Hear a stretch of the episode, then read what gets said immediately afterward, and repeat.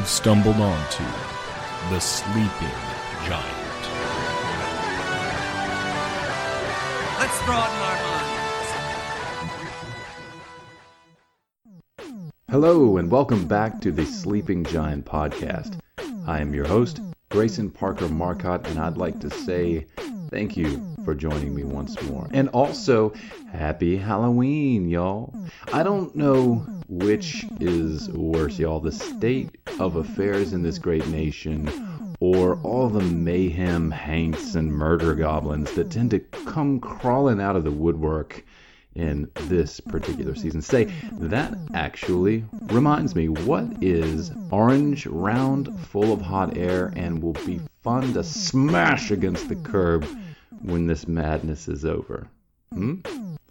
Oh shit. If y'all, hey, if y'all said Donald Trump, shame, shame, shame. I was gonna say a jack o' lantern. Now, y'all, y'all should be ashamed though. Seriously, comparing a an empty, soulless, disposable object to the majesty and splendor that is a beloved symbol of Halloween. So just you know, shame. Um, but for real, y'all, Halloween may be a bit of a bummer this year, but it's worth certainly um, it's worth curtailing our uh, annual fright-fueled antics. I think to keep more people from getting sick. I feel so bad for for my kiddo though, my daughter.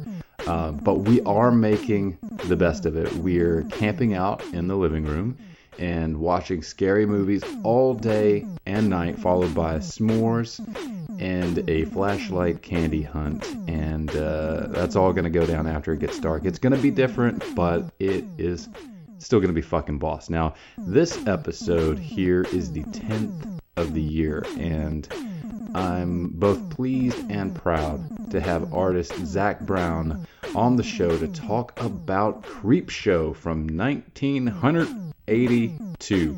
Zach's a big fan of the genre, so his part in this discussion was super fucking fun to be involved with, and I hope that y'all have a good time listening. If y'all like the show, head on over to Apple Podcasts and leave a five star review. Show them that you're a fan, and they will help me get the show out in front of more folks. Hit follow on Spotify too if. Uh, if that's your thing. Now, if you want to support the show financially, Yay! Head on over to www.patreon.com slash the Sleeping Giant Podcast and become a patron for only $1 a month. You will get a shout out and a personalized thank you from yours truly. And you'll be helping to cover the costs of, uh, of you know, domains, the web hosting, um, hardware upgrades, just all that stuff to make a better show for you, the listeners at home. Also, check me out on Instagram and Facebook, and uh, that's going to be at the Sleeping Giant Podcast on Instagram and www.facebook.com slash the Sleeping Giant Podcast. You can look for me on Twitter if you want, but I most of the time just forget that that is a platform. Uh, either way, that is at TSG underscore pod. All right, then, y'all. Go on and get comfy because we are about to begin. Zach, are you there? Hey, Grayson, how are you? I'm very well, sir. I, I appreciate you asking. Thank you so much for for taking the time out of your night to join me this evening. Yeah, I'm happy to. Anytime to talk about something spooky. Yeah, yeah, it's it's always welcome, and it is that time of the year, of course. I uh, I decided a little while ago that I was going to continue doing horror films for the rest of the year, just because I feel like Halloween has kind of been taken away from me a little bit this year. Yes, I definitely feel the same way. Uh, maybe a little bit, I guess, every year since I've started to delve more into adulthood. But yeah, especially this year, me and my wife haven't got to do uh, as many activities, and our our anniversary is like four days before Halloween. So we had a Oh, wow. uh, we had a Halloween themed wedding, Halloween and Batman mix. So we always try to do fun stuff. Um, last year we went to the Myers house in North Carolina. It's close to Chapel Hill, and this guy does a lot of screenings of different horror film locations. but he hosts one. Know, he didn't do it this year, obviously, but he hosts um, one at his house uh, every year, and he has recreated the Michael Myers house, mm. and he screens the original Halloween and then a couple other Halloween movies. And we went last year. I was uh, I was Beetlejuice, and my wife was Lydia, and that was probably one of the most fun things I had done in the last couple of Halloweens. Oh wow, that's awesome! And you know what? I actually remember you posting that costume that you wore on Instagram. And let me let me just say that one of the things about my show and this podcast is it uh, it's basically just a vehicle for me to completely fanboy over uh, some of the the artists and creators that I have an opportunity to speak with. So I've been a big fan of of what you've been doing for a while. So keep doing that thing. I appreciate that. Yeah, I um I am my own worst and harshest critic. So uh, with just about everything, I can nitpick it and uh, feel like it's not quite good enough. So it's nice to hear that other people are enjoying what I'm putting out there. Absolutely. I mean, you seem to have a real love and appreciation uh, as far as your artwork is concerned for uh, comic books and horror films. So I have to ask, how how long have you been a fan of horror? Since I was very very little. Um, my parents let me watch HBO and Tales from the Crypt from when I was a really really little kid. Like I remember they said I used to watch it and I would have an Afghan around me and at the uh, the beginning during the intro at the end whenever the crypt keeper pops out of the coffin um, they said I would always like pull the Afghan over my eyes, but I could still see through the holes. They said I was terrified of him, but I I would love it afterwards. Like once he started talking, he was telling jokes. I was just enamored with the uh, the crypt keeper himself. But they let me watch everything. That it's really funny. Um, my mom is very into thrillers, psychological mm-hmm. thrillers, and I remember watching like Silence of the Lambs and Misery and these movies, and just being fascinated with them as a kid. And she was an, an ER nurse. And I remember sometimes I would have to go and stay in like the nurse's break room if she didn't have anybody to watch me. So I would stay back there and they had a TV. And one time I brought the RVHS copy of Misery that we had recorded off of TV. And I can just imagine if any nurses walked in there, uh, what would they think to walk in and see like this six or seven year old kid watching Misery, just like sitting there eating lunch. You know, it strange that I was that like into it, I guess. And I would have said that was like my favorite movie for a while when I was a kid. Wow. Yeah, it's it's definitely I think times are a little bit different now. Me personally, I I take no issue with that whatsoever. Uh, I know we had spoken previously about the films that uh, that we watched when we were little, and and uh, my daughter's a big horror fan, but you know there are some lines that are are drawn uh, as far as you know. I think we draw the line basically at Texas Chainsaw Massacre because that's in my mind just depravity, and you know kind of want to give it a little bit of time uh, before she jumps into that one, but you know, when you're dealing with more pulpy stuff, and uh, you know, speaking of Tales from the Crypt, it's you know, it's very tongue in cheek, you know, so I, I don't think that it's one of those things that you should really take too seriously. You know what I mean? Oh yeah, absolutely. But as a as a kid, I took it to heart. It was scary. I didn't really catch a lot of the humor unless it mm-hmm. was Keeper himself. Now when I watch it, it is very much for a sense of nostalgia and it's it's a totally different show i have a completely different appreciation for it as an adult but mm-hmm. i remember as a kid watching it and some parts of it were just i just remember being so scary um, and now when i watch it you know is you're an adult so you can see all the all the flaws and maybe the costumes may not be the best or the makeup wasn't 100% the best but you mm-hmm. know at a face value when I was younger. I think it's just the your childhood imagination and your your eye at that time. It just you kind of interpret things differently. So I I do think it's interesting that your daughter's such a big fan of horror. I think that's really cool, and hopefully when she gets older, she'll kind of develop the same appreciation for it. Yeah, that's that's what I'm hoping. It's it's as as a parent, you you have these ideas, and then you you're a parent for a little while, and and you begin to learn that those ideas don't mean anything, and you just have to kind of let it go, and you know let your kid be whoever they're going to be, and uh, but but I will say that my fingers are crossed, and uh, I, have I think she's got a, a a dark future ahead of her. we'll say that. Um, so, what is it that that draws you to that aspect of of media? Um, so, have have you always been drawn to visual media? Oh, definitely, yes. Uh, I I've been drawing since I was probably like four or five years old, and my parents kept all my stuff that I drew. And the very mm-hmm. earliest drawings they have that I've seen on like yellow notebook paper is mm-hmm. Bat, Batman, Crypt Keeper, and Captain Hook.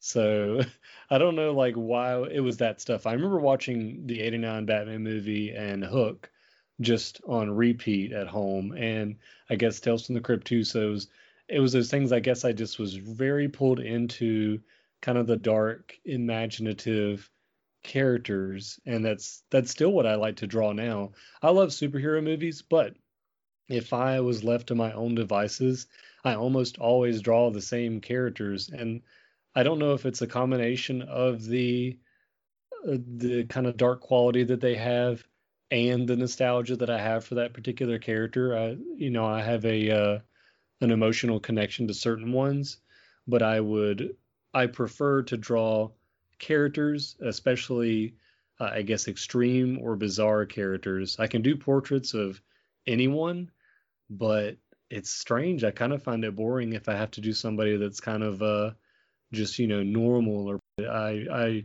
if I could choose I would do the ones that are strange. That's that's interesting to me because when I'm looking at some of the art you've created and and I'm looking at these dark characters, you and this is actually something my wife pointed out, you don't you don't seem to be afraid of utilizing a lot of color. Is that is that something that you were naturally drawn to, or was it a conscious choice when you are putting these things together?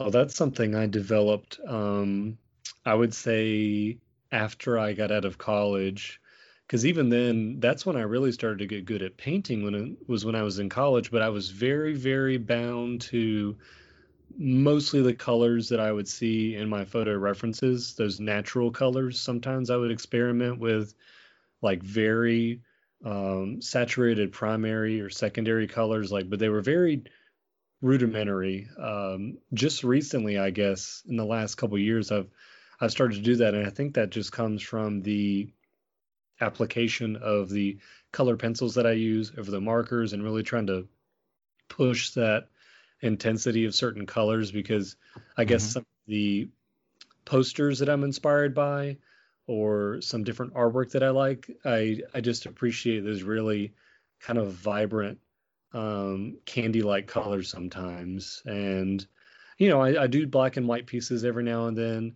and sometimes I do pull back on the saturation if that's what the piece calls for, or the let's say like the design calls for if it's it's uh, for apparel.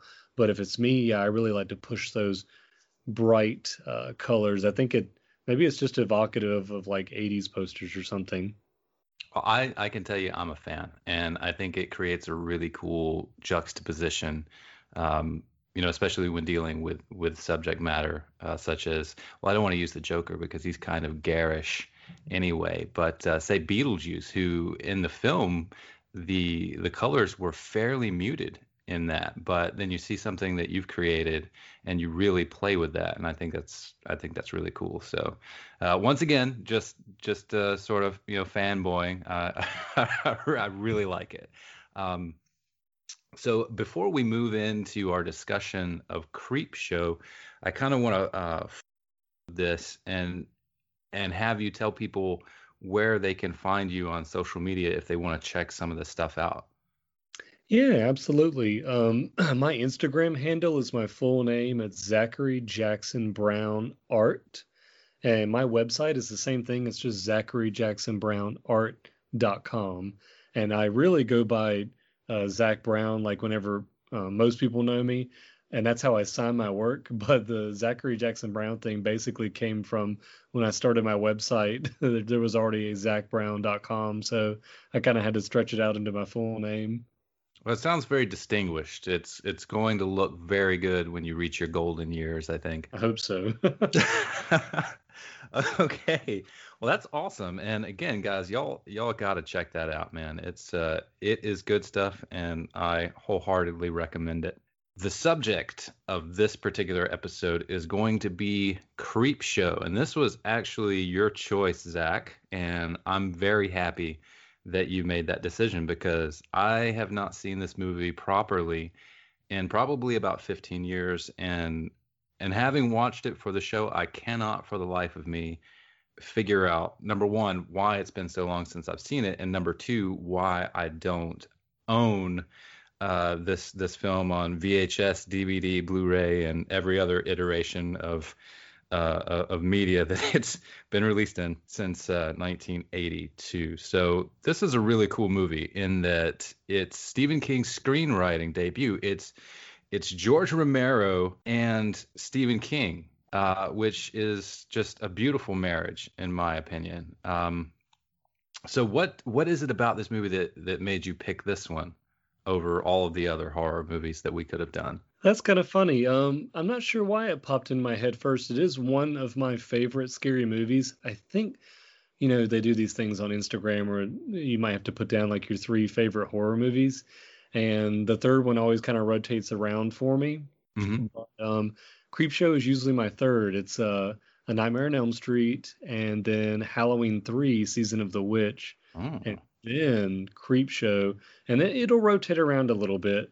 But I um, I just really love the atmosphere that they created in it. it may, you know, I am a big fan of Tales from the Crypt TV show, and you know they are pulling from that EC comic style and trying to use the colors and the framing devices and uh, how the they are actually having panels in the movie. I just love how they're trying to make it like a a living version of EC Comics, and it's it's George Romero and Stephen King's kind of love letter to that, and I just think it's so great. And I'm a I'm a big anthology horror movie fan, regardless.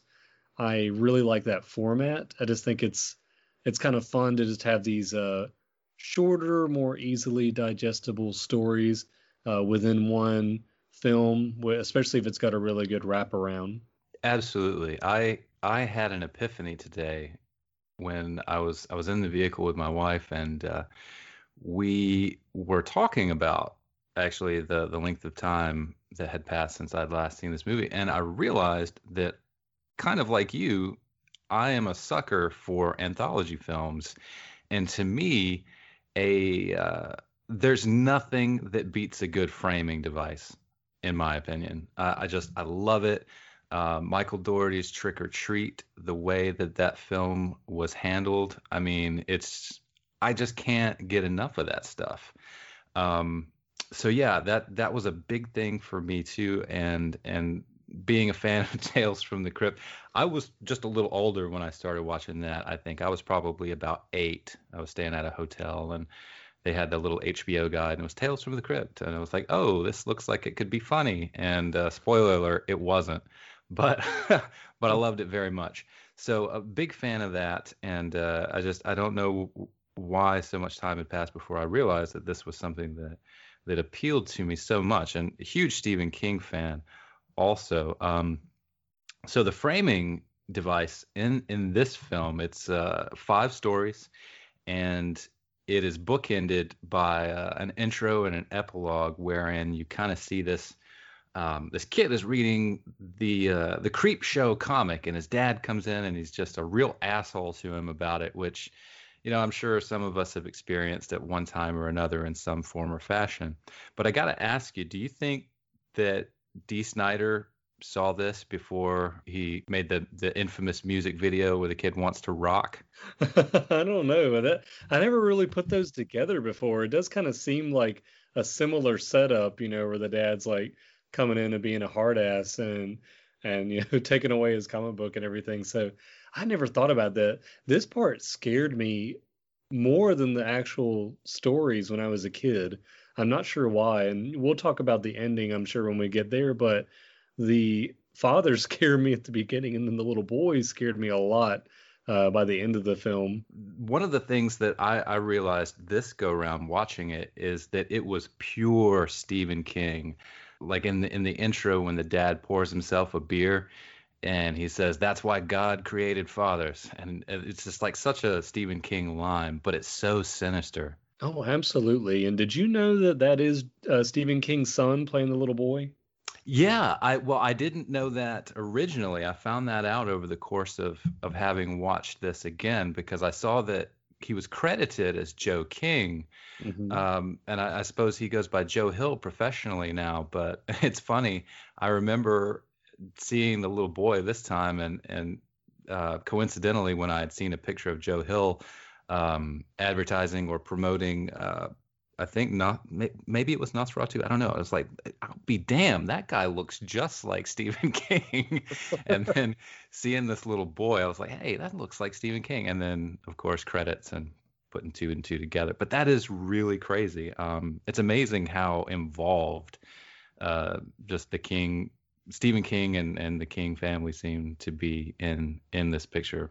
So yeah, the the the uh, the idea of of the creep, I suppose, or, or, I don't know what you would call him exactly, um, the the undead entity, or our crypt keeper in this particular instance is um, after the child goes to bed, he's sort of hovering outside of the window, and we get that amazing animated intro. Um, so apparently, and I didn't know this, but apparently that model um, or or that creature, I, I, suppose I should say, was an actual human skeleton, and that was not known to me prior to uh, to watching this this go round. Yeah, um, his name is definitely the Creep. I'm pretty sure because he's also credited as that same character in the second one, despite looking quite different. But I had even read that Tom Savini had he had planned to do more with him. I think the animatronic was maybe um, not as articulate as he wanted it to be, so he was probably held back. But he said that they wanted to film like a much more, I guess, uh, a much different beginning to it. But I think because the animatronic wasn't up to speed, they had to just do a little quick clip of him and then do the animated intro. Like he, he you know, he uh, he melds into the animation. But yes, that's definitely um, definitely a Crypt Keeper nod, and it's funny because that is the first undead version of like a comic book horror host. I don't know if the Crypt Keeper is supposed to be or not in the comics, but he looks like an old kind of derelict man. He wasn't yeah. a, a corpse, you know, until the HBO show. So really, I guess Creepshow kind of uh, tackled that concept first. Yeah, I was really shocked when I saw that the uh, that the date on this film was 82 because that changed a lot of my a lot of my perceptions of later films. And and again, I thought when I was watching this that uh, that Twisted Sister album had come out first, but that actually came out in '84. So that's why the wheels kind of started uh, turning on that one. So yeah, it seems to have been a really strong influence on some of these later things that that we know and love. And and uh, speaking of the EC horror stuff, I mean they they really kind of officialized it by having uh, Jack Kamen, I believe his name was, um, create the comic book, as he was the artist that worked very heavily um, with with EC doing the Vault of Horror and uh, Tales from the Crypt. So that this is a legit film. you know, it's very official in that stance and position. Yeah, yeah, it is. Um, it's great. I know even I think Bernie Wright Wrightson did the comic book adaptation, and it's just like beautiful to look at. It it does look exactly like the old EC horror comics. Yeah, I love that intro because I think the the parts that were, it's animated as actually a strength because it, it kind of gives you that flavor of the comic book and those colors and and even the music. The music to me is great. It it scared me as a kid. The kind of ethereal choir, anything like that always scared me. It is the perfect marriage of so many ideas and creative choices that again, I'm just kicking myself over here as to why I let so much time go by and why don't why I don't own this. So we get this this beautiful animated intro that's just so reminiscent of of these comics and that is something that carries over into the film as we start with the first tale which is father's day. Uh, this one is a little darker i would say than than some of the other tales simply because of the subject matter. I mean you're dealing with like an overbearing father who's who's uh, murdered by his daughter. And I will say, it's not like he was a ray of sunshine. Um, he was anything but, actually. And so the, the story progresses in that uh, there's a dinner party that's being thrown by by his uh, his relatives. I think it's the thing though, and everybody shows up. The daughter gets drunk and typically uh, pisses off before uh, anything can really get too crazy. So they're just looking forward to getting this thing done. Uh, Ed Harris is in this one also, who it's just so weird to see Ed Harris, who, I mean, I know him now as a pretty uh, proficient and just a very strong actor. And in this, he's just kind of like, mm, I'm here. what what what what is your your take on this bit honest oh this uh section is it's pretty good um I remember it scaring me a lot as a kid, like the part where you can see the flashback whenever she murders her father and mm-hmm. him yelling and stuff always scared me. And, uh, you know, whenever um, the hand pops out of the ground later, that made me jump the very first time I saw it. But yeah, his, him yelling always frightened me, but he was a little inaudible at some points, or at least whatever he was saying sometimes or she was saying was a little unintelligible. But mm-hmm. this to me well, all of the sections I think pretty much have a a really great quote or tagline that could go along with it. But yeah, this one was like, "It's Father's Day. Where's my cake?" and him beating his cane. It was just uh it's great. It's to me, it's a good way to start this off with just pure um undead creatures coming back to life. That's one of the first things I think about when I think of EC Comics. Yeah. And the thing about this one, too, that struck me is that there's not really a good guy in this one. You know, there's not somebody who's down on their luck and something bad happens to them and then things get crazy. Um, there's no there's no one that gets saved necessarily. Um, there's not even revenge because like I said, the the father, uh, played by Jon Lormer, he he was a tool um, so it's not like he had any sort of validation or um, he didn't have the moral upper hand or high ground, um, which I thought was really interesting. Now, the only thing that really stood out to me, well, I should say two things stood out to me in this one. Um, I think it was Viveca Lindfors who played Bedelia. The little the monologue she had at the grave when she was drinking Jim Beam, I think, which is just not a good choice, but that's neither here nor there. Um, that that uh, that monologue it was just man it was powerful. I i was sitting there watching it and i was thinking it's it's almost wasted on this film. Um but uh but that's neither here nor there because it's it's cut short by the hand popping out of the grave like you said and ah gosh it's i'm finding it's di- difficult to articulate how i feel about this one because i i love it and i hate it too. I i think that the thing that I find the most appealing is the creature makeup. Mm-hmm. Um, after the father climbs out of the grave and starts picking off the family members uh, one at a time, and then it there's the like you really get the full effect of what they're trying to do with the with making it appear as if it were a comic with that really saturated uh, kind of um, giallo uh, lighting Yes. Um, which is extremely cool. Uh, and then you got, you got the guy, you know, after the dad comes out with with the cake that he finally got, and his his reaction is just it's priceless. I don't even know if I can replicate it or if I should try to replicate it, but just the, oh my god. he makes this noise that is just so bizarre. He's like, yeah. it's like then his head shaking around. Um, I get I get what you mean. It certainly is cynical, and unlike the usual EC format where there is usually a rotten person that gets their comeuppance, this mm-hmm. does appear to be just a, a ghoul come back for revenge. But like you said, he, I mean, he deserved it in the first place. He was terrible. I think they were just, you know, kind of reaching to come up with some kind of undead story. And, you know, this was uh, Stephen King, so maybe he just wanted to jump into that that kind of a an idea where maybe there there really aren't any good guys in there. You don't you certainly don't feel any sympathy for any of the characters except maybe maybe Ed Harris.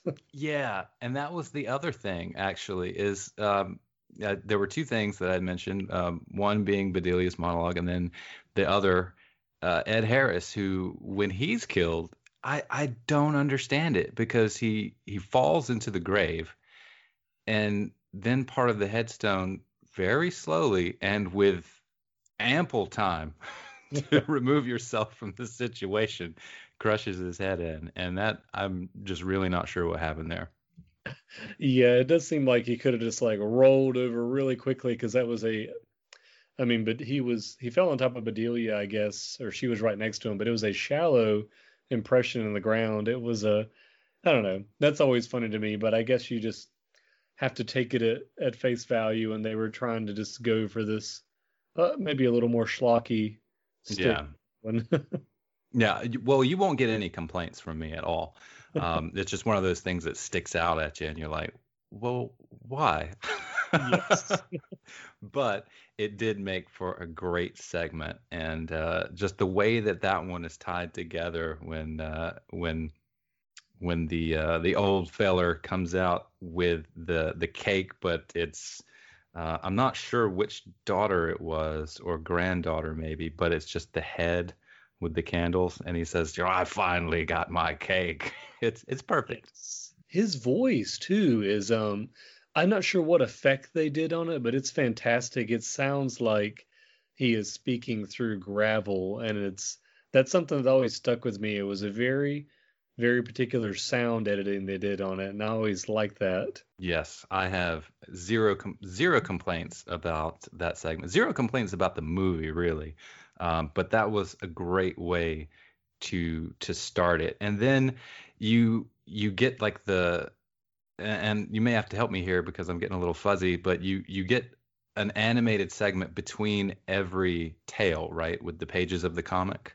Yes, it's um maybe like one or two flips of the page. You it kind of pulls away and you can see where the comic book has is sitting on top of the trash can. Sometimes the storm going on outside blows the wind uh the wind blows the pages. And at one point I know it flips and lands on the ground and opens up again. But uh yeah, it's cool because you get to see these little little advertisements that you would see in the comics back then. It would be like, you know, eh, I guess like a quick and easy way to get really muscular and buff or like x-ray glasses and and different little joke things like that and then it it transitions to um, the next story so you get a really quick image of the the creep again and, and he's uh not animated but in cartoon form on the page and then it it goes to the panel and then it shifts from animated to uh photorealism where they they kind of go into the scene yeah i love that that's just it's so on point. The next segment is the lonesome death of Jordy. Oh gosh, Verrill. Verrill, yeah, that sounds right. Um, and this one, whenever I think about Creepshow, this is the one that I always remember the most, probably because it's Stephen King, and he has way more than a cameo in this. In fact, he is the title character.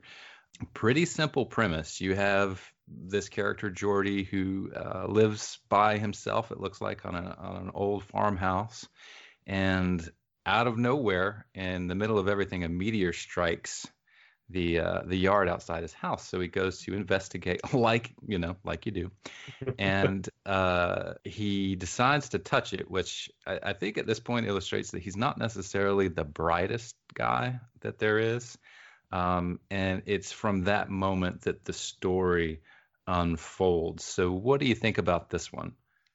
I will say that when I was younger, this was maybe my least favorite, or I found I found it kind of slow. But once I got older and found out that that was Stephen King, it gave me a whole new appreciation for it, and I see it for, I guess, more of the comedy aspect. So now it is one of my favorites, and it's got one of the best uh, quotable lines in it.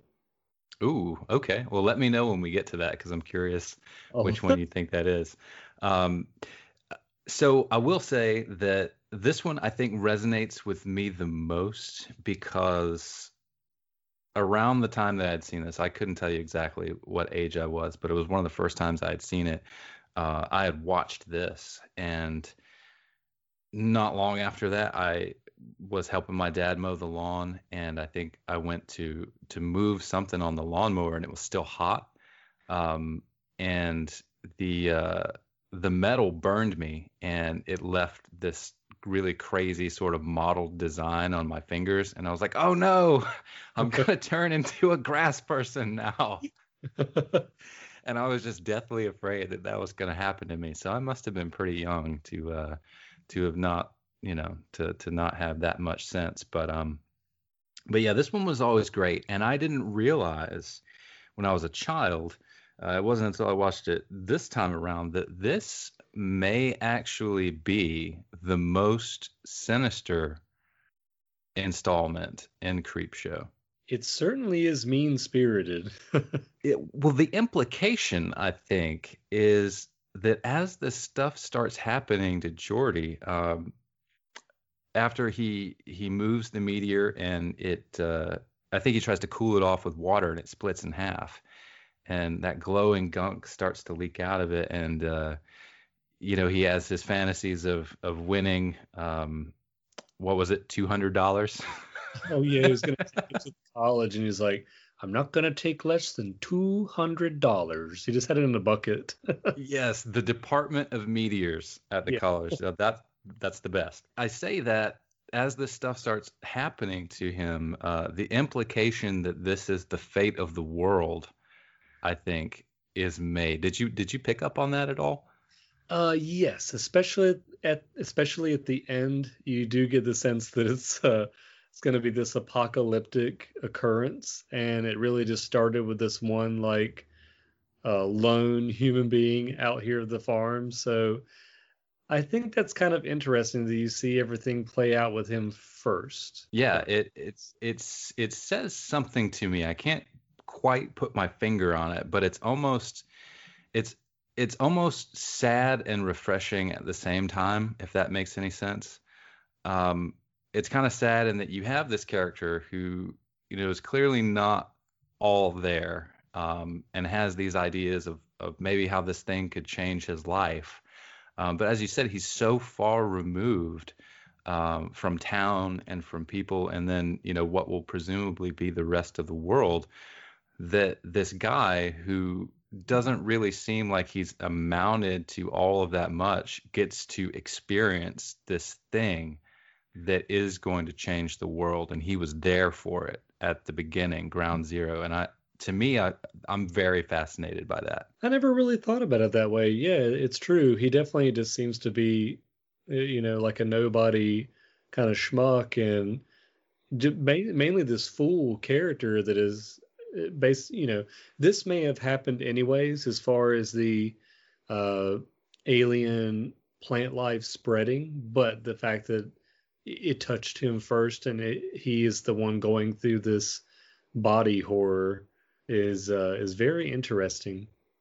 Yeah, it uh, and it it is it is dark in that sense. However, there is sort of uh, there's this injection of comedy that usually comes in the form of of his his fantasies and his musings, which are you know shown on camera.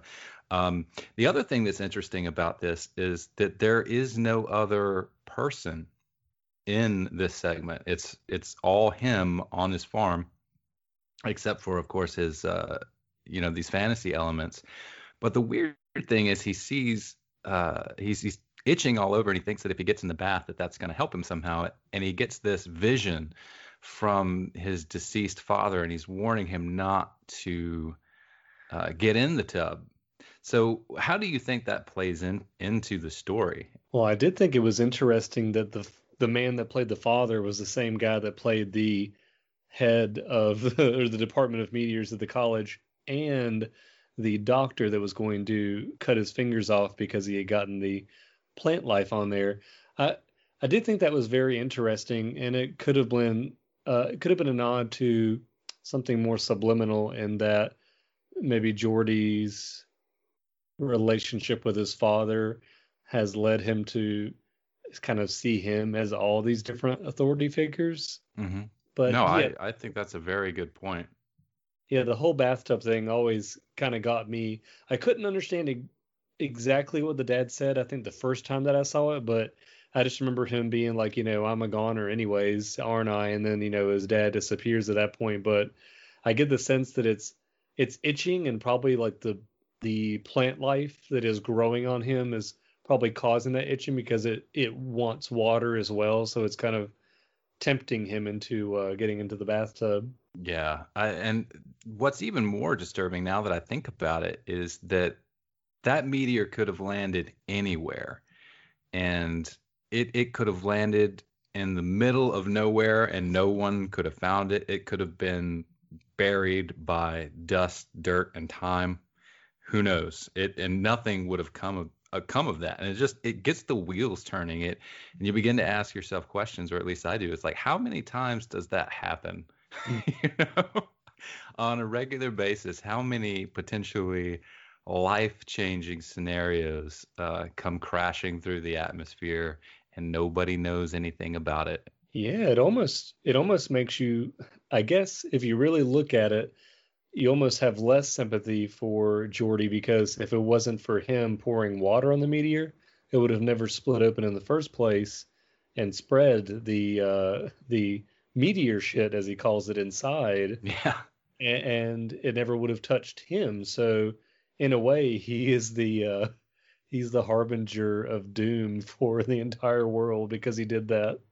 Yeah, and and Stephen King has a, a very interesting way of of doing that or using that as a device in some of his stories where you know he'll flesh out these um and I'm going to say or I I'd like to interject that Stephen King has a very proficient knack for writing yokels um and I I can only assume that uh, it comes from you know growing up knowing a lot of people like that. I mean, I grew up in the South, and I don't mean that in a negative way at all. Um, you know, I'm referring to you know your neighbor down the street who you grew up with, and uh, maybe wasn't all there. You know, might have been a little inbreeding.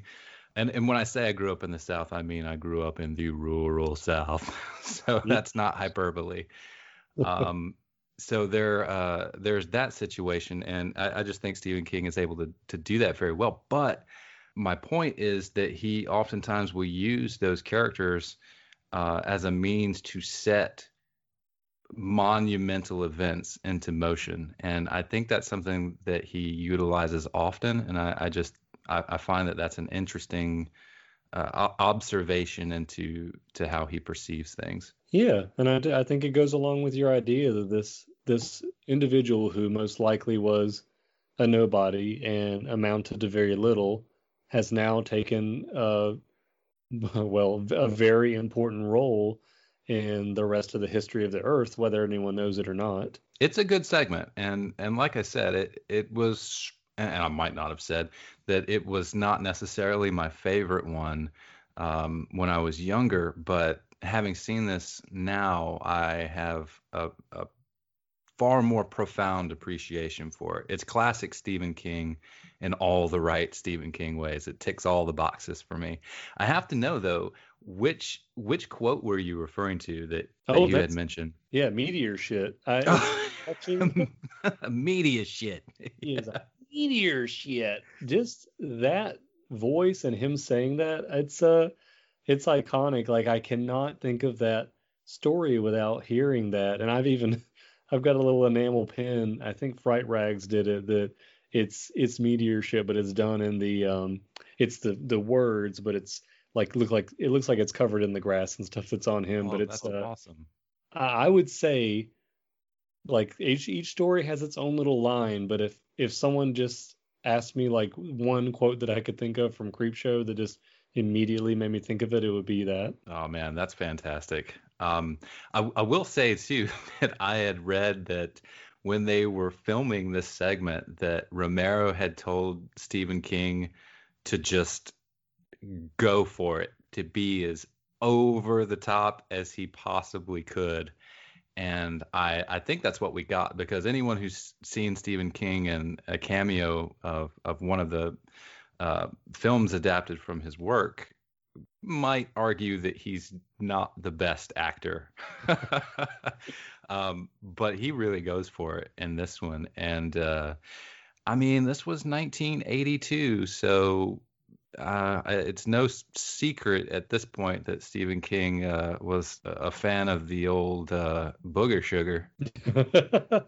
yeah, it's. Um, I know two things. I know that Stephen King. I'm not sure if he's come around to it by now, but he was deeply ashamed of this performance for a long time. I think he didn't realize how he would come off.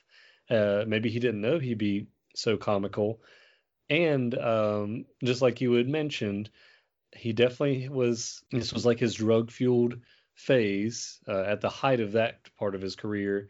And I have heard from the uh, special features of this film called Just Desserts is uh, that he actually wandered off set one day. I know he's extremely high and almost got hit by a car because he had wandered in character, in costume, with all this uh, green stuff on him. I think kind of in between. He wasn't in full gillyweed gear yet, but he did wander onto a highway and almost get hit by a car, and no one could find him for a while when they were trying to film the scene. So I think one guy said later, he's like, "Well, I'm not surprised he got hit by that car, you know, later on in life, uh, before he decided to quit doing drugs when he was running off doing stuff like this." Oh man, I you know I, I thought that, but I but I wasn't gonna say it. that's that's actually kind of funny. It's like it was meant to happen. Oh yeah, that's that's probably one of my favorite I think stories from that that's you know this film whatever was going on behind the scenes.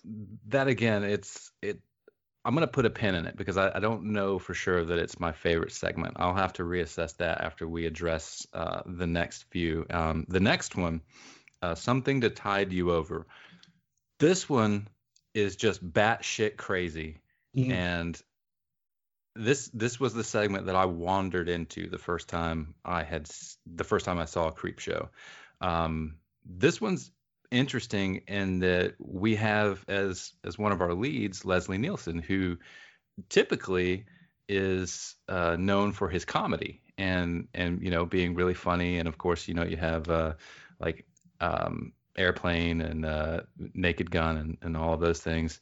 Um, but he is dark, dark in this one. It's exceptional. I would say um, whenever comedic actors play something like this, whether it be serious or just downright sinister, I feel like it takes on a whole new uh, resonance because you're used to having certain feelings about this particular actor and most of the characters they play they're those warm happy feelings or they make you laugh and when they are scary it, it is uh, i think even more jarring. And to me this is one of the best of from the film and i think it's a lot of it lends to his performance um I mean, he's a very very good serious actor you, you know from what you can see here Absolutely, and and to kind of add to that point, I would say that uh, seeing that change um, or that this side of an actor like that is is unsettling. But it's even more unsettling when they do it so well, um, because it's not just different; it's it's different, and he's damn good at it. I mean, I was legitimately frightened by this guy. It's great. Uh, I remember just being really shocked the first time I saw it because I wasn't expecting that from him. And I think this uh, particular story, where again they are kind of going with the uh, the undead revenge line or the dead coming back to life, this one works. And you know, one of the things I noticed is that it's kind of uh, it's kind of a tonal shift. Um, whereas the previous two stories were kind of, uh, I mean, they were gross, but they were kind of lighthearted. You know, they had some comedic elements to them.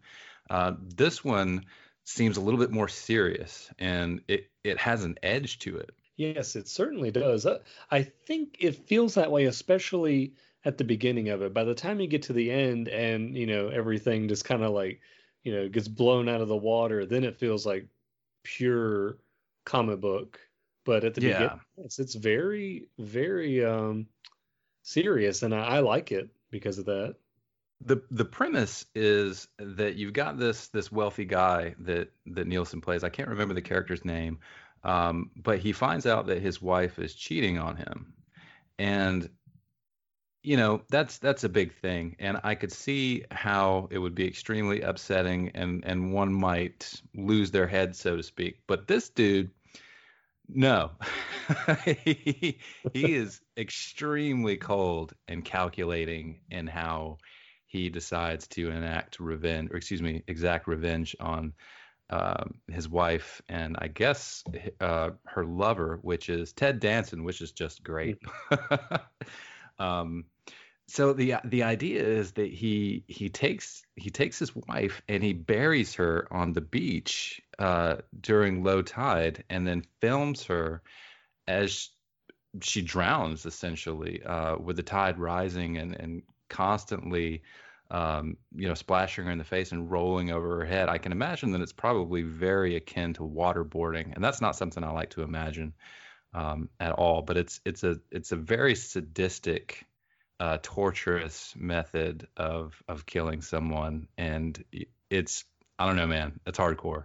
Yes, uh, I've often thought that drowning is probably one of the worst ways to die. Um, and I used to be a a lifeguard, and I did like um, I did the swim team in high school, so I remember being in the water a lot, and we used to have to train holding our breaths. Uh, and yeah, when you hold your breath for a long time, it does feel like it starts to burn in your chest and in your lungs because your like body's like you need to breathe so you can get oxygen. So I just I I don't like the idea of even imagining breathing in water. It just seems uh, extremely painful or, or uncomfortable. Yeah, it's it's pretty much uh, 100% counterintuitive to uh, staying alive. Um, so he he does the same thing to his wife's lover. Um, although this time, when he does it to uh, the Ted Danson character, we get to watch how he is able to do this and how he's able to get somebody to um, I guess go go through with putting themselves in a hole where they can be buried. And it's kind of a long process. It's lengthy. And there are times leading up to the tide coming in where you kind of you can appreciate the sense of helplessness that you would have if you were buried up to your to your neck in wet sand i think there's a a moment where he teases him by pushing the sand forward into his face uh, where he could have been suffocated right then and there. But of course, it's not going to be that easy. And then the crab comes along, and it's just like, oh my god, you you would lose your mind, I think, before you actually drowned, and that's one of the things that makes it so sadistic. Um, but speaking of sadism, not only does he do this to these people, but he films it as well he he filmed his wife and he had Ted Danson uh, watch this on a television as the tide was coming in to claim him and of course he's filming him uh, as he is watching this television and as the tide is coming in so it all comes around when Leslie Nielsen is at home and he's watching these tapes like he's doing it for kicks so again you you get this this feeling uh, that this is this is just not a nice guy at all. And I mean, I, far be it for me to look into their marriage or potential sources of unhappiness, but uh, one may begin to suspect that it could have been his fault. Yes, and you also get the sense that this is not the first time he's done something like this because he has a lot of tapes. So I imagine that either he's done this exact thing before, or he's done other nasty things to people while filming it. And one of his character quirks that I think is kind of interesting is he seems very, eh, very um, in tuned with television and recording technology because he even mentions at Ted Danson's house about how he needs to check the cables on the back of his TV because the colors won't be right. And it's like he's just very, I don't know, he seems to be on the up and up as far as that particular technology goes. So I think that's, I don't know, that's like his his thing in the film. Yeah, absolutely. Uh, I got that that same impression, um, especially given when he's looking for the tape and he has so many. Mm-hmm. Um, you, you get a sense that, and I can't even remember exactly what it was, but you get a sense that all of those tapes were Insidious, uh, or or I should say um, Sinister. Those are two horror movies, but whatever. Um, wasn't trying to make that reference. Sinister was the word I was looking for. Um, and yeah, you you just get the idea that uh, he is he's just not a good guy at all. Um, but this is an undead revenge tale, so one could make the reasonable assumption that uh, that his his now deceased wife and her lover might come back to uh, to to enact their revenge. I guess the point's really driven home though because uh, Ted Danson's character basically as as the tide is coming in and it's going to cover his head, he he yells into the camera and and swears vengeance. Um, so yeah, one one could reasonably assume that that would be the thing that that happened next. Oh yes, and it, it definitely comes to a satisfying head. Um, and I like how they show up at his house. You know, he has like a beach house, mm-hmm. The music that they do, the I should say they, the music that the composer writes, I always liked because it was super super creepy, and it's like kind of these violin strings just being like plucked and kind of like strung across really quickly. It feels like very. There is a sound that almost sounds like water. It's just like and it's kind of like moving around really fast, but it's very light and plucky. And he, um, I think he's just got out of the shower or he's in the shower or something but you are seeing their footsteps from coming from the beach first. And then on the video screens you see like the door open but there's nothing there.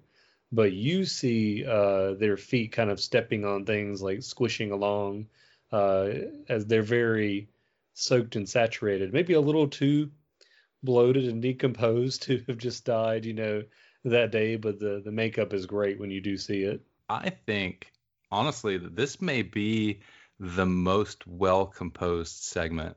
Um, again, toss up uh, between the previous one and this one for my favorite, um, but I think that uh, it's it's got to be the highest quality segment. The production, um, the composition is amazing. You you mentioned the soundtrack. Uh, it's a slow burn too, which I'm always a, a pretty big fan of the slow burn. Um, but one of the things too is that um, the performance that Leslie Nielsen gives is it's it's outstanding, um, especially when they come back from the dead. You see his facial expressions really shift from uh, just this you know smarmy, uh, confident guy to uh, the disquiet that's creeping into and and sort of eroding that confidence and he he does that so well even to the point that uh, before they make it to him that he actually has a sheen of sweat on him. So like they're doing all of these things to really ramp up the tension and uh, you know convey that anxiety that that he's feeling I mean, even the the fish in the aquarium that they cut to, they you know you get the impression that the fish are agitated, which I thought was a really cool, uh, really cool touch. But yeah, when they finally get to him, uh, as you mentioned, they maybe look a little bit too decomposed, maybe a little bit too bloated. But I mean, it's a great effect, and uh, the the voice that they use there again, the effect on their voices um, it was unintelligible at times, but to me, that actually kind of adds to it, um, as opposed to uh, to taking taking away from it. So it's just amazing to me um, that particular that particular segment. Oh yeah, and yeah, it sounds like they're talking through water whenever they are coming towards him, and I like how he goes from being, like you said, smarmy to concerned to afraid, and then to like manic whenever they finally get to him. And his name's Richard. I just thought about it because they're like, "It's showtime, Richard," and Ah, they're yes. towards him because he, whenever he buried Ted Danson up to his head and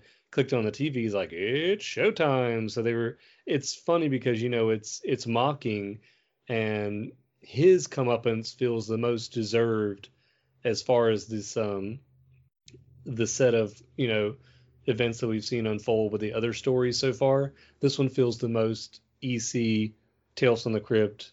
Like this is a nasty guy. He's done something nasty, and now he's getting what he deserves.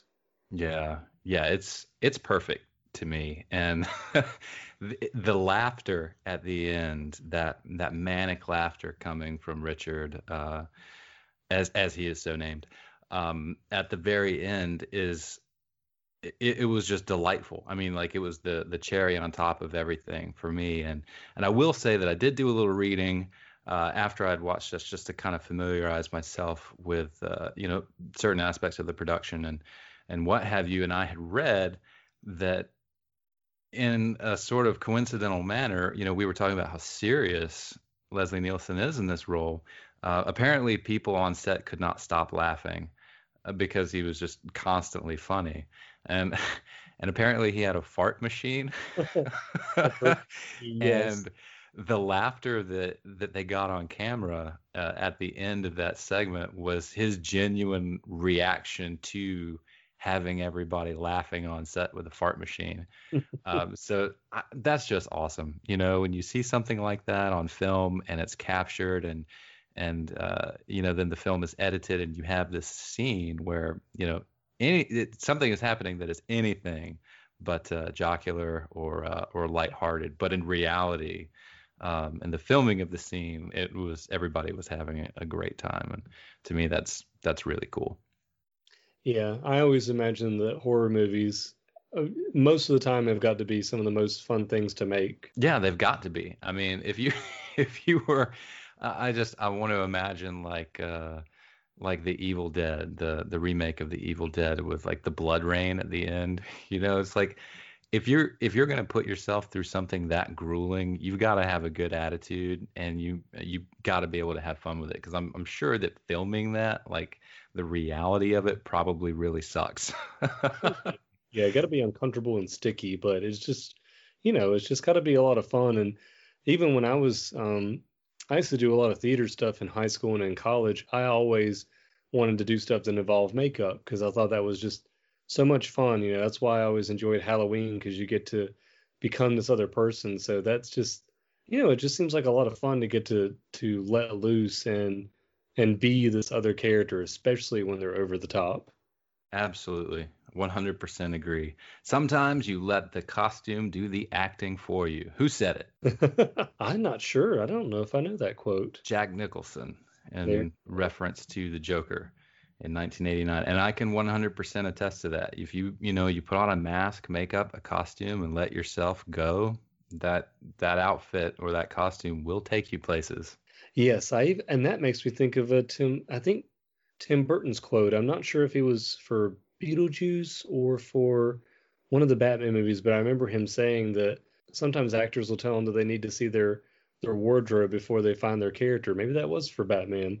I mean, I, I don't doubt it. I've I've only dabbled in acting, so I I really I couldn't say, but um, I I write a damn fine D and D campaign, um, and we'll just we'll leave it at that. Um, so the next segment is, uh, I believe, the fourth one in the film, and this one, uh, you know, I'm I'm not sure that I like it all that much, to be honest with you. Um, I do like Adrienne Barbeau. Um, but that's about as far as as my appreciation for this one goes. Uh, there's just something about it that rubs me the wrong way. Um, Fritz Weaver is great though. He reminds me of an aged, um, oh gosh, Seth Meyers from SNL. Yes. He, uh, yes. did did you think that when you were watching this? Just a little bit, yeah. This a quality to his face? yeah, it was certain facial expressions, never like you know dead on or anything, but he sometimes, I, I guess maybe later on in the segment when he's you know full on exasperated, uh, he kind of reminded me of that. And uh, Hal Holbrook is awesome. I mean, there's nobody that sucks in this one outright. Um, but I was watching it with my daughter, and she wasn't feeling it, so maybe I wasn't feeling it. Um, you know, kind of in response to uh, the way that she was reacting to it. I think it was a little too drawn out for us to get what we got because again, it's uh, it's it's like it's another revenge murder tale, right? Yes, I I see what you mean. It definitely it is the longest story in the whole film, so it does feel like it, it drags on a while. I think that I appreciate this one because of the creature and the creature mm-hmm. effects, and I do. I have a feeling that this one may be just a way to spotlight Tom Savini's creature work because I believe this is the first film that he worked on where he got to do creature effects because before then he was mainly known for gore and for special effects makeup but i think i've if i'm remembering correctly this is the first time that he got to actually build a physical creature, and that's the uh, the creature's name is Fluffy. Uh, I guess outside of canon, but you know, in the crate, and mm-hmm. That's what I always remember about this one, and the colors of blue and red whenever it shows up at the end. So yes, it's not my favorite one, but I I always appreciate the look of that creature. Yeah, and and it is scary the first time you see it. I mean, it's genuinely frightening. Uh, so the the premise of, of this one is pretty straightforward too. You have these these two college professors. Um, Adrienne Barbeau plays uh, the wife of of Hal Holbrook, Hal Holbrook, excuse me, and uh, you know she's she's not a very fun person. Um, like I said at the beginning of this, I you know I adore Adrienne Barbeau, but that character just straight up sucks. Uh, and you know she's just this really sort of demeaning and abusive uh, drunk um, and her husband takes the brunt of all of that and uh, nobody likes to be around her and it's just it's not fun so uh, you inject this this crate that uh, a custodian finds um, on the college that's currently deserted uh, i think they're between between semesters mm-hmm. and uh, you know, the uh, custodian calls um, Fritz Weaver down to to check it out, and it's it's labeled as a um, Arctic expedition, I think, from the 1800 like the late 1800s, which is just weird.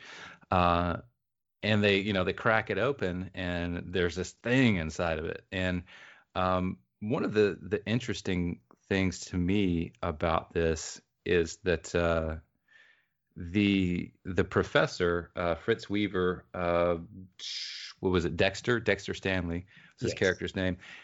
I I was a custodian at the University of Georgia for almost ten years, and um, you know I I will say that a lot of people don't necessarily respect that position, mm-hmm.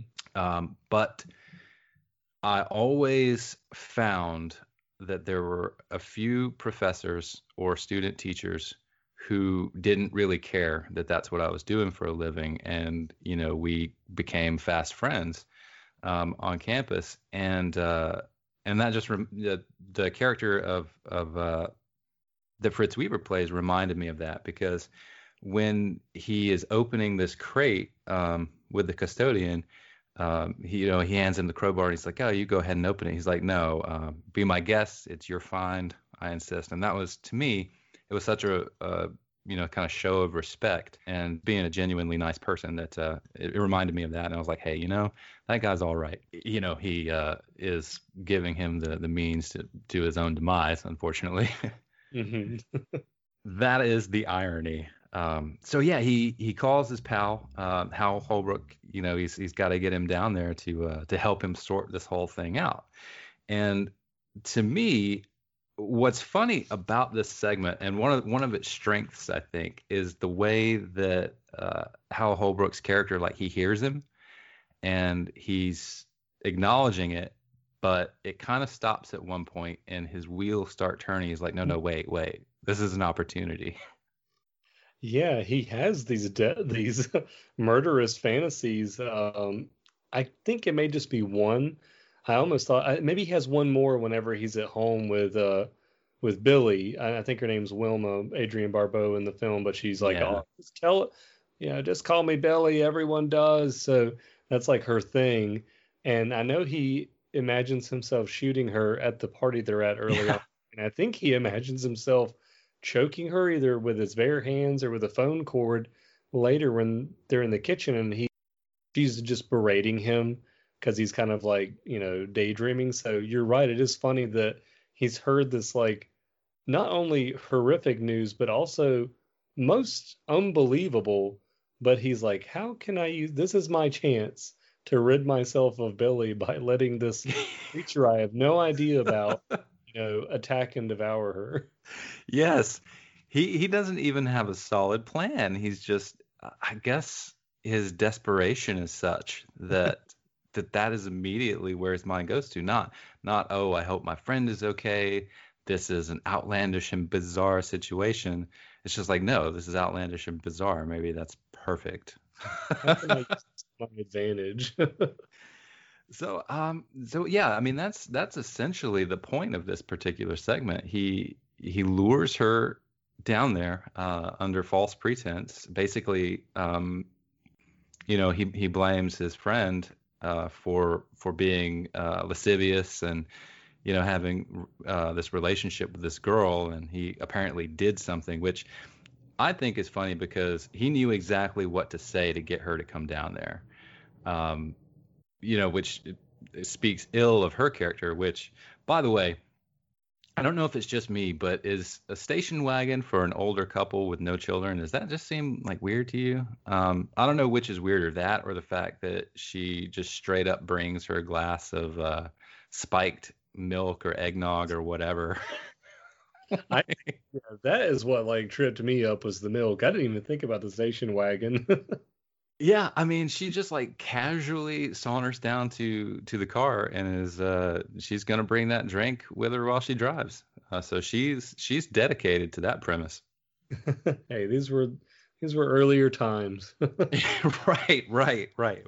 Um, yeah, I guess you could get away with that kind of thing. It's so funny because like the severity of it was not lessened by any degree. It's just sort of like our reaction to uh, what's acceptable and what isn't, or or recognizing that hey, maybe you shouldn't get super fucked up and drive around at night, mm, or or any time of the day, really.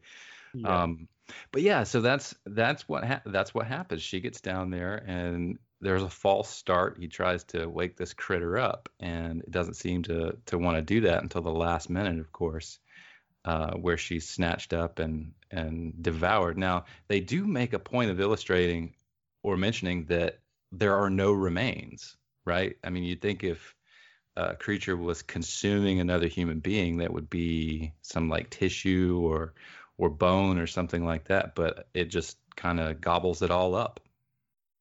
Yeah, that was kind of strange, just especially if you see the uh, full creature. Um, you don't see it on film outside of the crate, but I've seen some models of it, and it does look quite like a uh, a primate. Like its lower body is kind of small, so I don't think it could really eat all that much. But it's interesting to think that it's been in this crate for, you know, possibly 200 years or a little bit less than that, and it's uh you know what was it eating then it's just living off of what it ate before it's just uh can just keep consuming and consuming so it's, Yeah. it's definitely it's a strange thought i guess it just is there to make it seem even more disturbing Yeah, and it, it works. Don't get me wrong, it does. Um, I do think, however, that it is it's one of the things that leads me to feel like this is maybe my least favorite one, um, simply because there are so many just odd things about it that don't necessarily make sense, even in the context of of uh, you know like a, a pulp comic, uh, you know, or a horror comic. Um, and then the ending I don't like, unfortunately. And I'm not trying to tear this apart. Um, oh yeah it's just if I have to pick one that I that I like least, it would it would be this one. Um, you know, at the end where they're ha- they're playing chess together, which I thought was a nice touch. um, and they're discussing how they're going to move forward after these events. And you know, they're discussing like, well, what if you know I call the cops? What's going to happen with this? You know, um, can I trust you? Essentially. And uh, one of the last questions is, well, what if it gets out? And you know, Hal Holbrook's like, oh, you know, you should have seen where I put it. It's, you know, in this quarry, it'll never happen. I think we should have left it right there. Um, but of course, the end of the segment is going back to the quarry and down into the water, and the chains break, and you see the creature again. I mean, I, I definitely get it, but I think it would have maybe been more interesting if if we wouldn't have been deliberately told that yes, that is actually what happened. Yeah, that's true. I guess they were really, you know, they are kind of going for that that whole EC comics like twist ending there, so they had to end with that shot of the uh the creature's eyes like they were they were really staring up. It wasn't a I guess a realistic shot. It was almost like they were superimposed over the water, like right where the the chains and the wood broke. I guess it's like, oh, you know, it's it's broken out now, so it's gonna get loose and keep eating people. I think that was what they why they did that. It was just that that twist. But I agree. It's it's um its length, I think, definitely hurts it as far as maybe just plodding along a little too long. Like you could probably cut to the chase a little bit quicker. Yeah. Uh, but I don't think it's my least favorite. It's probably it's one of the weaker ones. This one and, and Father's Day, if you had to look at all the stories together. So have we discussed your least favorite one yet? Um, it's hard to say because I like all of them so much. It, it could be this one because I will say that usually when I'm watching this movie, this is when things kind of slow down. Mm, yeah, definitely. And and again, it's you know, it's not a complaint so much as it is just a minor stylistic thing that I may have done differently if, you know, uh, they would have been like, "Hey, Grayson, you want to, you know, direct this picture?" And I would have been like, "Yeah."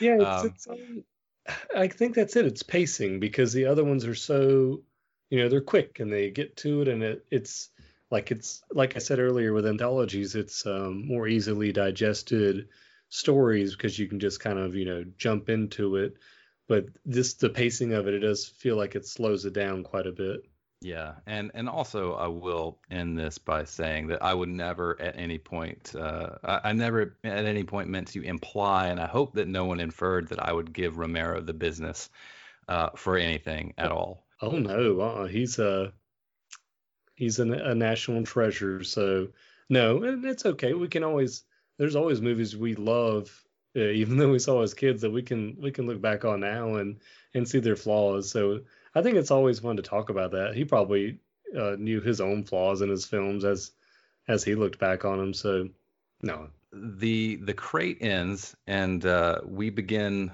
the uh, the is it the last segment? I think. The, yes. They're creeping up on you. Now this one, uh, gosh, this one, uh, this one really unnerves me uh, for a lot of reasons. Um, the main character um, that that we're focusing on in in this episode is just uh, another horrible individual who, at this point in time, is very reminiscent, I suppose you could say, of some of the people that uh, that uh, are are giving American citizens a, a, a rather hard time.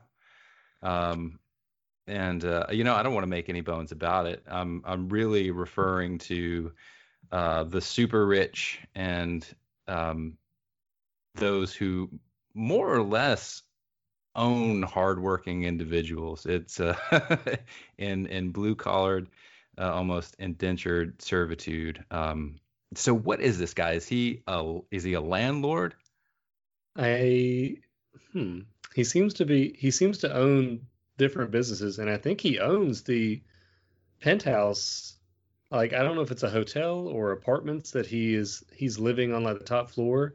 Mm-hmm. That's his like area. I think he he owns that building as well, is and it's Upson Pratt because I know because he he says his own name over that speaker right. times, you know, letting them know who he is and why he's so important.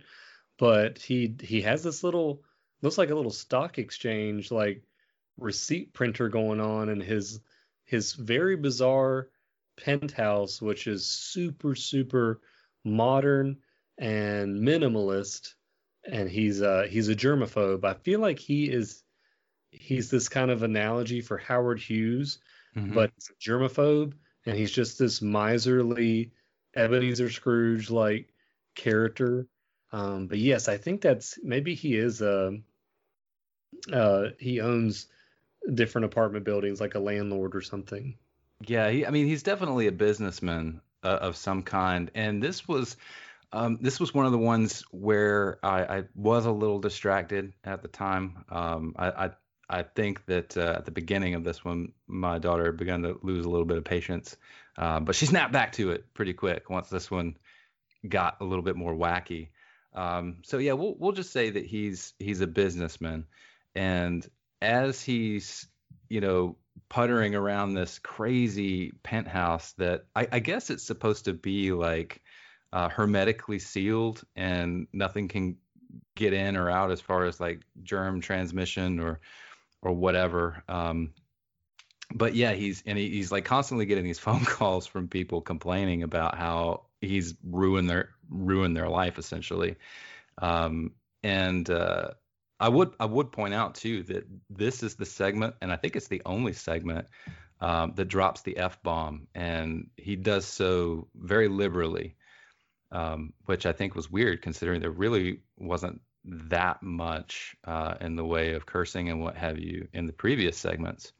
Um, but this guy, he, he he just lets him fly. So he's got these these bugs that are creeping in to the penthouse and he's got this little can of spray that he's trying to spray them individually with and it's fascinating to me because uh, i'm in pest management now. That's what i do for a living. And i'm just watching this. I'm like no. That's that's not remotely accurate. That's not how that would work. Uh, those are peridomestic roaches. You you know you would be looking for a completely different type of condition conducive to that sort of infestation etc but then i was like wait a minute. It's a movie. Uh, stop. Um, but yeah so just not a, not a nice guy. Now i will say that maybe you shouldn't go too far picking these stories apart you know um, you know looking for allegory or or meaning quote unquote but to me this seems like one that um, there seems to be a lot of symbolism in this segment. Uh, what what do you think about what's going on here? Um, you know, I think it really is just about he's very much like Leslie Nielsen's character where I mean he is getting what he deserves, but I think it's this maybe not so much body horror because they did that with Jordy Verrill, but I think it's just like him being so paranoid and he definitely has a fear of the roaches, of bugs in general. Mhm. And he says later on, like, you know, he he was he grew up in like the projects and in the slums, so he knows how to deal with bugs. And it's like this this thing that's just like he hates them and he's just constantly like trying to get rid of them.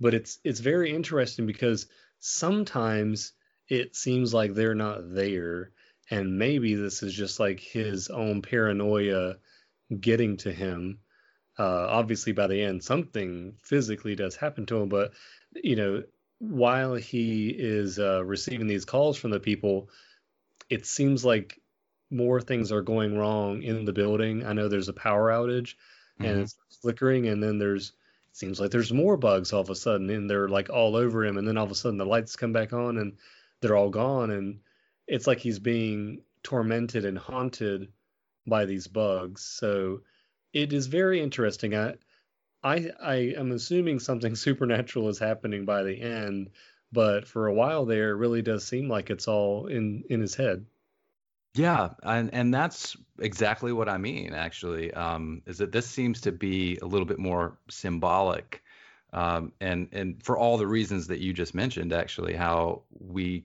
can possibly say or observe that the roaches were never actually there. Um, the reason I thought that, uh, because I didn't think this initially, even you know, watching this now as a, I guess, more of a matured adult. I don't know if I'm Mhm. qualified to say that. Um, but watching it this time, when he puts himself in the panic room because the bugs are just becoming too overwhelming, um, and you, you you know he dies in that room and uh, at, at, the end you see all of those roaches burst out of his body which was just disgusting. Um, but it uh, to me it kind of suggests that the problem was inside of him. Um, and I, I, I feel like maybe that's what's being conveyed there because if you i mean if you're looking at this you know that physically there's no way a person can expire and then that many roaches are just going to burst out of them. You know it's mm-hmm. just it's impossible. So as you said it's you know they're they're very well maybe uh you know something supernatural at play. But again if we're looking at this in terms of a film or in a comic book then you know we are looking at uh we are looking at symbols and uh in these moving pictures. And i to me that's what i got out of it. So i don't know if i'm projecting my own psychology onto this character in this segment or if that's what uh, they were trying to convey. But this one's very interesting because it, it's very straightforward.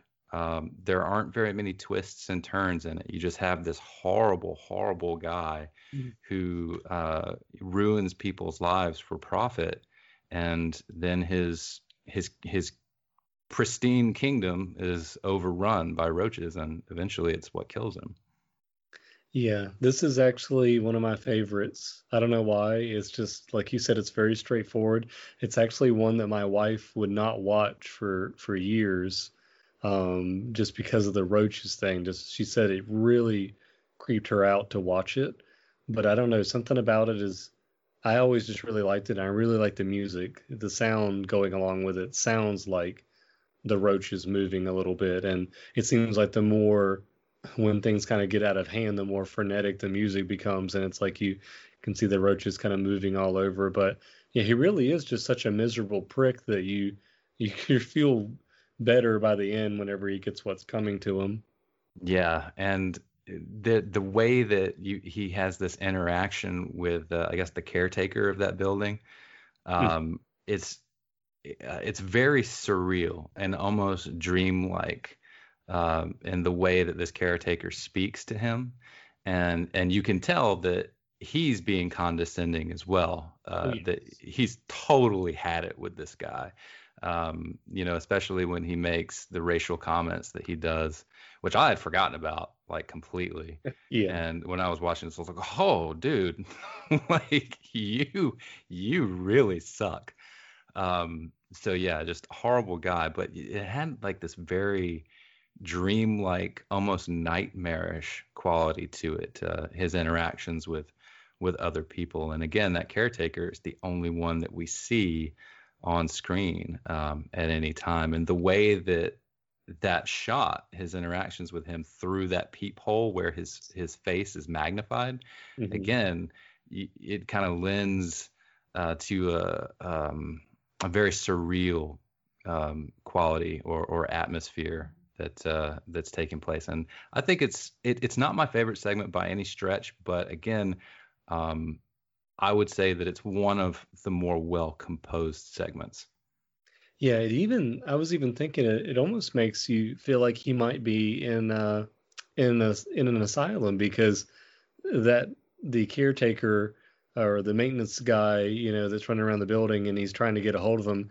When he does speak to him through that uh, peephole, it does seem very condescending. It's almost like he's just um, placating him and being yeah. like, "Oh no, Mister Pratt, you know everything's fine. I'll take care of it and all this stuff." And it's almost like, the, you know, Upson Pratt is like a maybe in a, a patient or something like that, and that's why he's he never leaves that room and he just comes by. The caretaker does and uh, you know just says something to make him feel better. There's uh, you kind of get that sense sometimes too.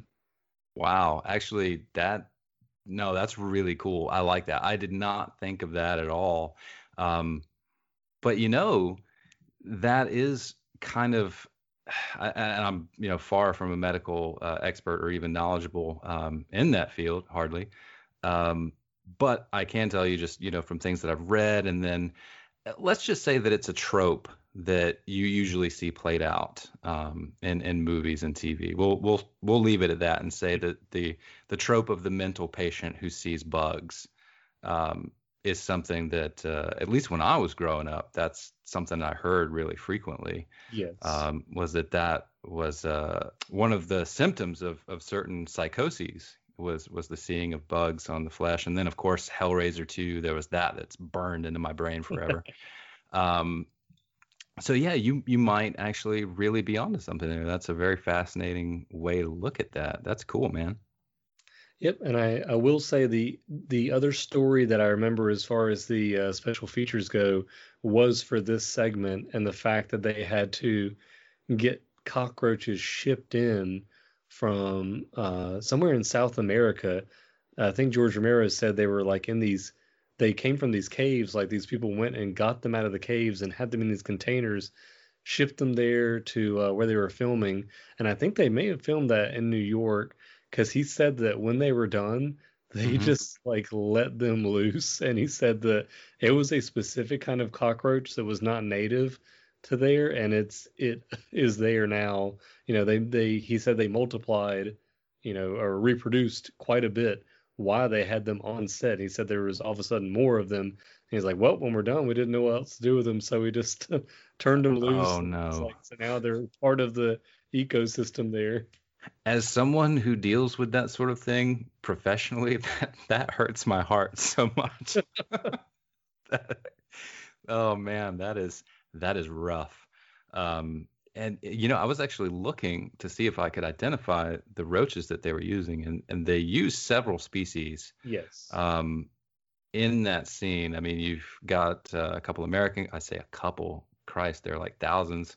Uh, American cockroaches, Australian roaches, um, and that seemed to be the the makeup predominantly. But then there were some larger species that I'm not familiar with uh, that I don't deal with on a regular basis. Thank God. But, yeah, they look like these Madagascar hissing cockroaches. Yes, or something like They're these very big fat ones. They're um, I, I actually got to hold one at a Discovery Place in Charlotte. They had this special thing for Halloween. It was called Science on the Rocks, and you you know they had alcoholic beverages and stuff there, but you, you could go through the whole place. There were no kids, and they had different stuff going on. And this lady was like, "Hey, do you want to hold this?" And I I swear to you, it it didn't feel like a bug anymore. It was so big, it it felt heavy in my hand. It was very slow and just kind of plodding along. Like it didn't gross me out like a skittering yeah. light uh flying cockroach. It was like oh, it was like a little uh, frog or something. It was like I guess I just accepted it as a different creature than a roach.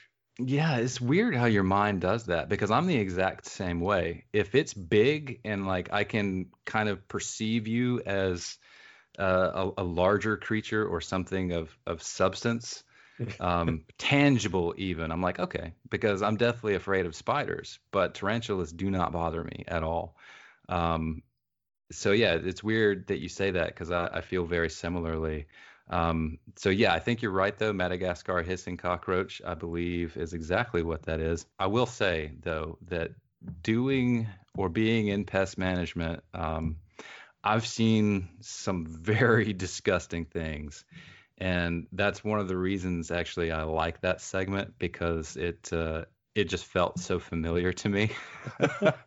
and and roaches do move like a river if there are enough of them and you say that you overturn a hollow uh, somewhere, uh, especially when you're dealing with a plumbing situation.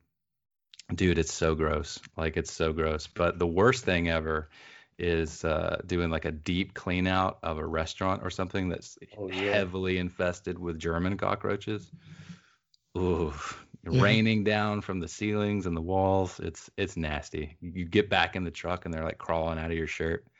No good my dad's an electrician, and I used to do jobs with him all the time growing up. And um, I actually remember crawling under people's houses. And my least favorite bug, like spiders, do not bother me. I will actually, uh, I'll save them if they're in the house. If I've only seen a black widow a couple of times in my life, so those I'll kill automatically. Just just to be safe. But I'll usually save spiders in the house under a cup and stuff and get them out. But um, camel crickets are just something I despise. I don't know if you've ever seen them before, but they oh uh, oh they they were always under people's houses and they were in my basement when I was growing up and just hate them. They uh because when they jump, they jump at you. It's not like they're jumping away. Uh, they're uh, they just really seem like stupid creatures, but they really skeeve me out. I I hated when everyone would like jump at me or jump on me and touch me. It just was like, ugh, yeah, it just gives you like a terrible feeling.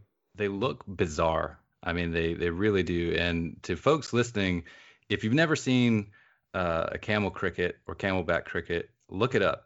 Um, it's it is it's terrifying on a whole other level. Now it's it's funny you say that though because that is one of the first instances of terror I ever felt um, as a young person uh, regarding insects. My my grandparents' barn where they kept all the big freezers um, was infested with camelback crickets, and I hated going in there because they were all over the walls. And once upon a time, I went in there to get something, and my uncle uh, came up behind real fast and closed the door. So like I was just stuck in there in the dark with all of these camelback crickets jumping around and hitting me, and it was it was awful.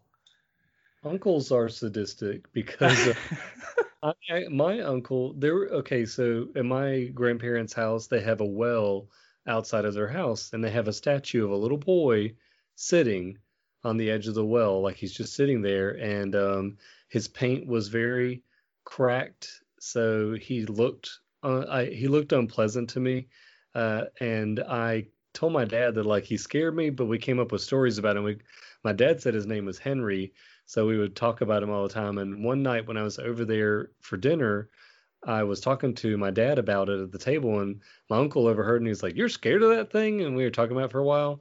When we got ready to leave, my uncle like grabbed me and he drugged me over there. This was like in the middle of the night, and everybody was outside, and they were just laughing at me. But he drugged me over there, and he made me uh, pat the little boy statue on the head. He knew I was terrified of. no. I was like, gosh, why did like why did he do that? But it's funny to think that I was scared of it now. I'm sure it was funny to them. Uh, but yeah, that did remind me of that. Yes, uncles are they're just the greatest and the worst. They're like making child abuse fun again. like, no.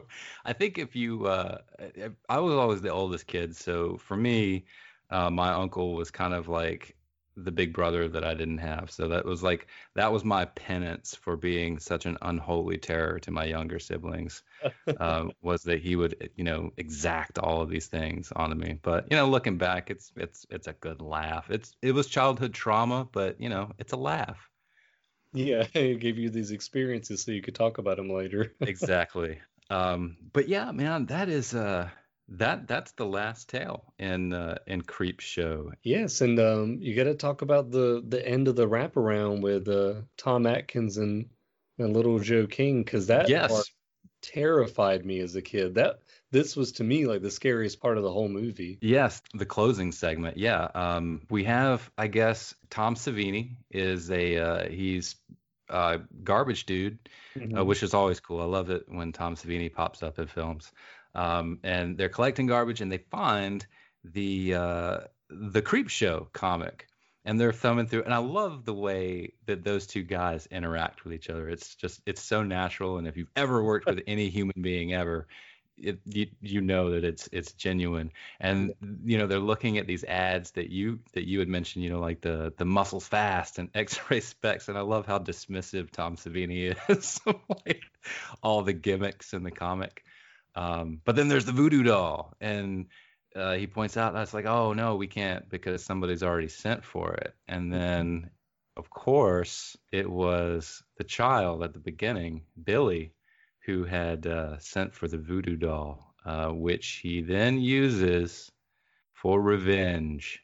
Yes, it is. Uh, I don't know why it was so scary to me as a kid. I guess because Billy seems so demonic and scary all of a sudden, and he's like you know, Tom Atkins is downstairs and the little boy starts stabbing a needle into the doll and then like Tom Atkins like grabs his neck and all that stuff and he looks like he's choking, but he just the kid just keeps stabbing the doll o- all over and over again. He's like, "Ready for another shot, Dad?" And it, I don't know, just the he scared me as a kid. I was just like, I think that may have been my first um, introduction to even an, an idea of a voodoo doll and what it was. So that that idea really scared me. But the fact that he was doing that to his dad, I think, seemed especially frightening to me.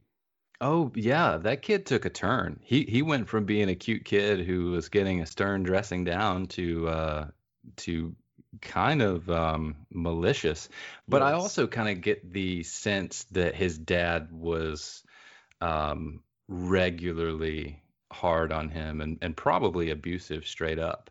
Yes. So, you know, looking at it in that light, uh, I don't really feel bad for the guy. no, no. I think it was just the concept that really scared me as a kid. Yeah, yeah. Well, when you see children, uh, you know, especially if you are you yourself are a child and and they're doing something devious or you know against the rules or something that you know is is bad. I mean, you don't really have the context, um, or you don't have all the information, I guess, when you're that age to to you know be able to to make judgment calls. So yeah, it is it is frightening. I remember. Um, you know, looking back on this now, it's it's kind of silly, but when The Good Son came out with Elijah Wood and and Macaulay Culkin, that disturbed me a lot when I was a kid, because I knew that that was just it wasn't right, you know. but yeah, so that can you're absolutely right. That can be unsettling. Uh, any closing thoughts that you would like to share about this one? I don't know. I think we've covered everything. It's just a, it's a really great classic 80s horror movie and one of the best horror anthology movies out there because there's been plenty of examples where people have gone wrong as far as trying to make a good anthology, but this one takes the cake and it um it I don't think it's been replicated so far as uh the getting the flavor of the EC horror comic vibe. Yeah. Like you said, Trick 'r Treat is fantastic. That's probably one of the uh, that and like we were talking about earlier, Tales from the Hood. Those are really good later horror anthologies, but I haven't seen anything quite capture that horror comic feel. Even surprisingly, um, the Tales from the Crypt films, which I think was it's kind of funny that they never did that themselves. You know, creating a film that was an anthology based off the series, but um, Yeah, that's really- a whole other discussion, though. The uh, the Tales from the Crypt films. Yeah. There's a lot, a lot going on there, a lot of moving parts. Um, I couldn't recommend this movie strongly enough for horror fans and uh, and and people that love Halloween and the Halloween season. It's just, it's wonderful. So don't make my mistake. Don't don't be like me. Go out, watch it, watch it repeatedly, buy it in every format that you can. It's well worth your time. Uh, well, Zach, I gotta say, man, I am thrilled that we were able to do this, and I just want to thank you sincerely for uh, for taking time, you know, setting setting uh, a couple hours out of your night and and talking this awesome flick with me. Yeah, you're very welcome, and uh, thanks for inviting me to do it. Any anytime you want to talk about some uh, some scary movies or you know anything Batman related, I've uh, that's where most of my knowledge lies. Yes. Well, I think we had discussed that, and I, I still think that Tales from the Hood is a good one, um, but I haven't done Batman, the '89 Batman yet either. So if there was somebody that I wanted to offer that to, or who I thought would be awesome uh, to have on to talk about, it, you are you're that person, and you're more than welcome. We'll set up a time and we'll do it. All right. Well, uh, again, thank you so much, and uh, you have yourself a great night and and a happy Halloween. Thanks, you too. Bye. Thanks again to Zach for being on the show and helping to make this such a fun Halloween episode. Y'all, do not forget to check out his supremely badass artwork on Instagram. And again, that's at Zachary Jackson Brown. It's so fucking good, y'all. Um, okay, so we've only got two more full episodes this year, and I've decided that they will be horror themed. Feel free to shout out your suggestions to me on either Instagram or Facebook, and I just might pick them. Anyways, once more, I've been your host, Grayson Parker Marcotte. Thank you for listening to the Sleeping Giant podcast. And until next time, y'all.